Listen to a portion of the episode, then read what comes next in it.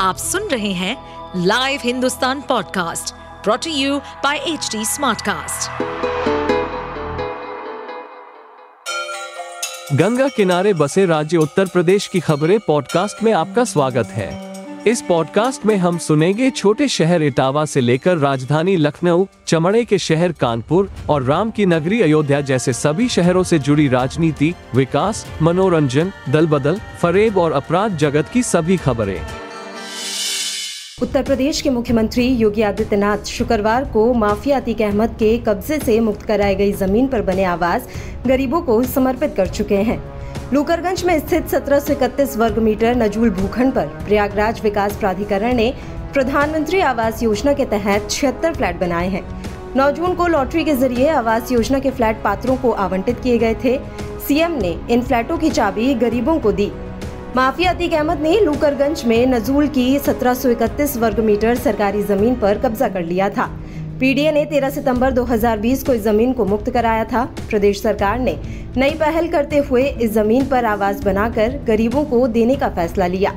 प्रयागराज में 16 दिसंबर 2020 को आयोजित अधिवक्ताओं के कार्यक्रम में सीएम ने माफियाओं से मुक्त जमीन पर आवास बनाए जाने की घोषणा की थी।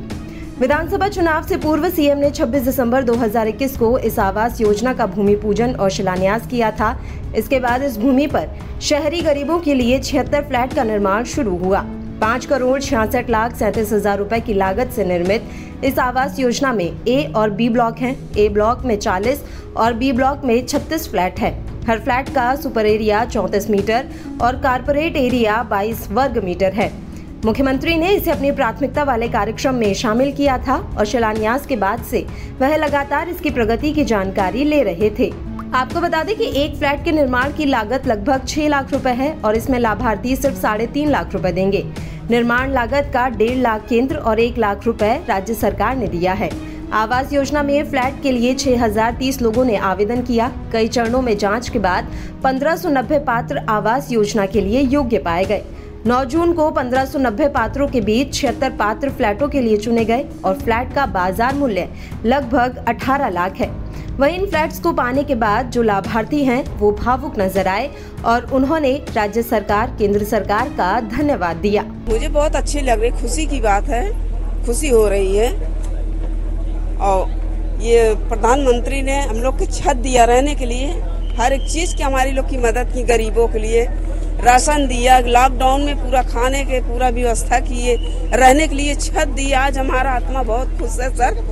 किसी सरकार ने हम लोग को कुछ नहीं दिया, अगर ये योगी सरकार बने रहे, इनके बाल बच्चे भी बने रहे, हम लोग को रहने के लिए छत दे दी। अच्छा, पहले क्या करती थी और आपका जीवन कितना आसान हो गया? बहुत आसान हो गया मेरा, रहने को छत हो गई। जी जी, कभी सोचा था कि छत होगी? कभी नहीं सोचा, मैं अपने जीवन में कभी नहीं सोचा था कि मुझे छत मिलेगी, हम लोग को खुशहाली आएगी, नहीं। मगर योगी बाबा की राज में मुझे बहुत खुशी मिली, मुझे बहुत ठंडक मिला। आप सुन रहे थे हमारे पॉडकास्ट उत्तर प्रदेश की खबरें। ऐसे ही अपराध जगत से जुड़ी, चुनौतियों से भरी राजनीति और विकास की खबरों जैसी अन्य जानकारी के लिए सुनते रहिए हमारे इस पॉडकास्ट को। इस पॉडकास्ट पर अपडेटेड रहने के लिए हमें फॉलो करें @HDSmartcast।